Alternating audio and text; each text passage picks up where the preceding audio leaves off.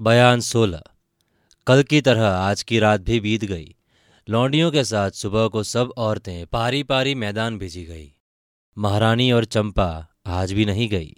चंपा ने महारानी से पूछा, आप जब से इन लोगों के साथ फंसी हैं, कुछ भोजन किया या नहीं? उन्होंने जवाब दिया, महाराज के मिलने की उम्मीद में जान बचाने के लिए दूसरे तीसरे दिन कुछ खा लेती हूँ। क्या करूँ? कुछ बस नहीं चलता। थोड़ी देर बाद दो आदमी इस डेरे में आए। महारानी और चंपा से बोले, तुम दोनों बाहर चलो। आज हमारे सरदार का हुक्म है कि सब औरतें मैदान में पेड़ों के नीचे बिठाई जाए, जिससे मैदान की हवा लगे और तंदुरुस्ती में कोई फ़र्क ना पड़े। ये कह दोनों को बाहर ले गए। वो औरतें जो मैदान में गई थी, बाहर ही एक बहुत घने महुए के पेड़ के तले बैठी हुई थी। ये दोनों भी उसी तरह जाकर बैठ गई। चंपा चारों तरफ़ निगाह दौड़ाकर देखने लगी। दोपहर दिन चढ़ गया होगा। वही बुढ़िया जो कल एक औरत को ले आई थी, आज फिर एक जवान औरत कल से भी ज़्यादा खूबसूरत लिए हुए पहुँची। उसे देखते ही बूढ़े मियाँ ने बड़ी खातिर से अपने पास बिठाया और उस औरत को उस जगह भेज दिया गया जहाँ सब औरतें बैठी हुई थी। चंपा ने इस औरत को भी बारीक निगाह से देखा। आखिर उससे न रहा गया।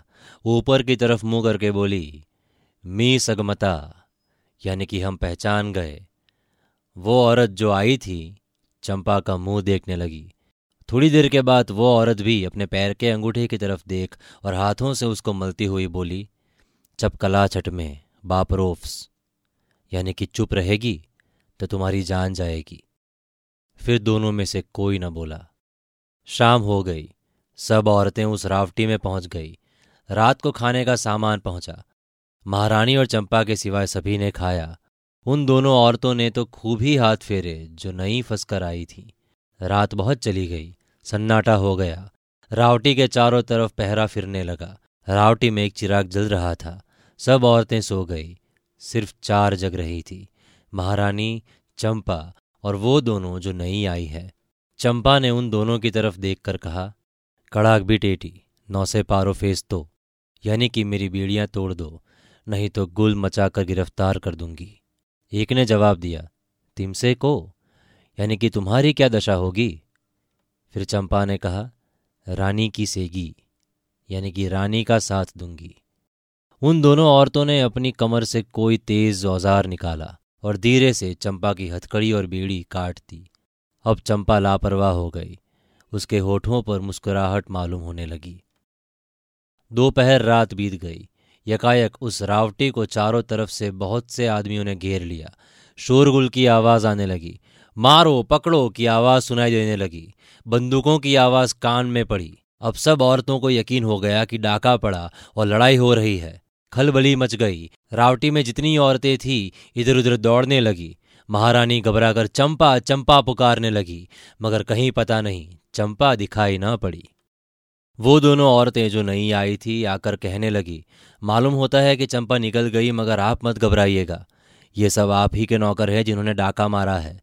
मैं भी आप ही का ताबेदार हूँ, औरत न समझिए। मैं जाता हूँ, आपके वास्ते कोई डोली तैयार होगी, लेकर आता हूँ। ये कहकर दोनों ने रास्ता लिया। जिस रावटी में औरतें थी, उसके तीन तरफ़ आदमियों की आवाज़ कम हो गई। सिर्फ़ चौथी तरफ़ जिधर और बहुत से डेरे थे, लड़ाई की आहट मालूम हो रही थी। दो आदमी, जिनका मुँह कपड़े या नकाब से ढका हुआ था, डोली लिए हुए पहुँचे और महारानी को उस पर बिठाकर बाहर निकल गए। रात बीत गई। आसमान पर सफेदी दिखाई देने लगी। चंपा और महारानी तो चली गई थी, मगर और सब औरतें उसी रावटी में बैठी हुई थी। डर के मारे चेहरा जर्द हो रहा था। एक का मुँह दूसरी देख रही थी। इतने में पन्ना लाल राम नारायण और चुन्नी लाल एक डोली जिस पर किम ख्वाब का पर्दा पड़ा हुआ था, लिए हुए रावटी के दरवाजे पर पहुँचे। डोली बाहर रख दी। आप अंदर गए और सब औरतों को अच्छी तरह देखने लगे। फिर पूछा, तुम लोगों में से दो औरतें दिखाई नहीं देती? वो कहाँ गई? सब औरतें डरी हुई थी। किसी के मुँह से आवाज़ न निकली। पन्ना लाल ने फिर कहा, तुम लोग डरो मत। हम लोग डाकू नहीं हैं। तुम्ही लोगों को छुड़ाने के लिए इतनी धूमधाम हुई है। बताओ वो दोनों औरत कहाँ है? अब उन औरतों का जी कुछ ठिकाने आया। एक ने कहा, दो नहीं, बल्कि चार औरतें गायब हैं। जिनमें दो औरतें तो वो है जो कल और परसों फंस के आई थी। वो दोनों तो एक औरत को ये कहकर चली गई कि आप डरिए मत। हम लोग आपके तौबेदार हैं। डोली लेकर आते हैं और आपको लेके चलते हैं। इसके बाद डोली आई जिस पर चढ़ के वो चली गई। और चौथी तो सबसे पहले ही निकल गई थी। पन्ना लाल के तो होश उड़ गए। राम नारायण और चुन्नी लाल के मुँह की तरफ़ देखने लगे। राम नारायण ने कहा, ठीक है, हम दोनों महारानी को ढांढस देकर तुम्हारी खोज में डोली लेने चले गए। जफील बजाकर तुमसे मुलाकात की और डोली लेकर चले आ रहे हैं। मगर दूसरा कौन डोली लेकर आया जो महारानी को लेकर चला गया? इन लोगों का ये कहना भी ठीक है कि चंपा पहले से ही गायब है। जब हम लोग औरत बने हुए इस रावटी में थे और लड़ाई हो रही थी, महारानी ने डर के चंपा चंपा पुकारा। तभी उसका पता न था। मगर ये मामला क्या है कुछ समझ नहीं आता। बाहर चलकर इन बुरदाफरोशों की डोलियों को गिने, उतनी है या कम है, और इन औरतों को भी बाहर निकालो। सब औरतें उस डेरे से बाहर गई। उन्होंने देखा कि चारों तरफ़ खून ही खून दिखाई देता है। कहीं कहीं लाशें नज़र आती है। काफिले का सरदार और उसका खूबसूरत लड़का जंजीरों से जकड़े एक पेड़ के नीचे बैठे हुए हैं। दस आदमी नंगी तलवार लिए उनकी निगवानी कर रहे हैं और सैकड़ों आदमी हाथ पैर बंधे दूसरे पेड़ों के नीचे बिठाए हुए हैं। रावटियाँ और डेरे सब उजड़े पड़े हैं।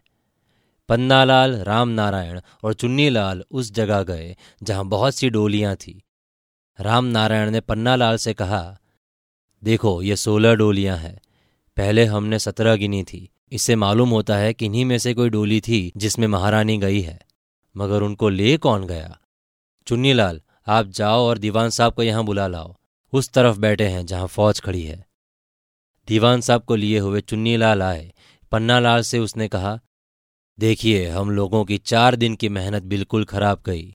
विजयगढ़ से तीन मंजिल पर इन लोगों का डेरा था। इस बूढ़े सरदार को हम लोगों ने औरतों की लालच देकर रोका कि कहीं आगे न चला जाए और आपको खबर दी। आप भी पूरे सामान से आए। इतना खून खराबा हुआ, मगर महारानी और चंपा हाथ न लगी। भला चंपा तो बदमाशी करके निकल गई।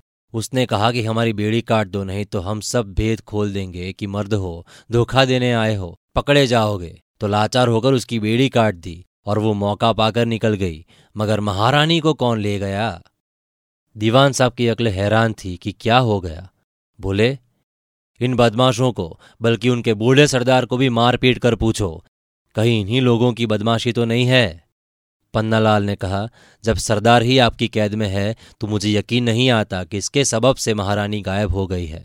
आप इन बुरदाफरोशों को और फौज को लेकर जाइए और राज्य का काम देखिए।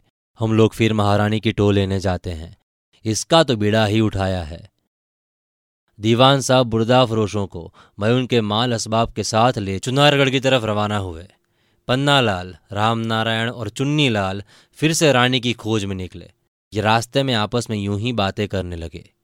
पन्नालाल, देखो आजकल चुनारगढ़ राज्य की क्या दुर्दशा हो रही है। महाराज उधर फंसे, महारानी का पता नहीं। पता लगा, मगर फिर भी कोई उस्ताद हम लोगों को उल्लू बनाकर ले ही गया। रामनारायण बोले, भाई बड़ी मेहनत की थी। मगर कुछ न हुआ। किस मुश्किल से इन लोगों का पता लगा कैसी कैसी तरकीबों से दो दिन तक रोके रखा और जाने ना दिया। दौड़ा दौड़ा कर चुनारगढ़ से सेना सहित दीवान साहब को लाए लड़े बिड़े अपनी तरफ़ से कोई आदमी भी मरे, मगर मिला क्या? वही हार और शर्मिंदगी। चुन्नीलाल ने कहा, हम तो बड़े खुश थे कि चंपा भी हाथ आएगी, मगर वो तो और आफत निकली। कैसा हम लोगों को पहचाना और बेगस करके धमाका के अपनी बेड़ी कटवा ही ली। बड़ी चालाक है। कहीं उसी का तो ये फसाद नहीं है? पन्नालाल ने कहा, नहीं जी, अकेली चंपा डोली में बिठा के महारानी को नहीं ले जा सकती। राम नारायण बोले, हम तीनों को महारानी की खोज में भेजने के बाद अहमद और नजीम को साथ लेकर पंडित बद्रीनाथ महाराज को कैद से छुड़ाने गए थे। देखें वो क्या जस लगा कर आते हैं?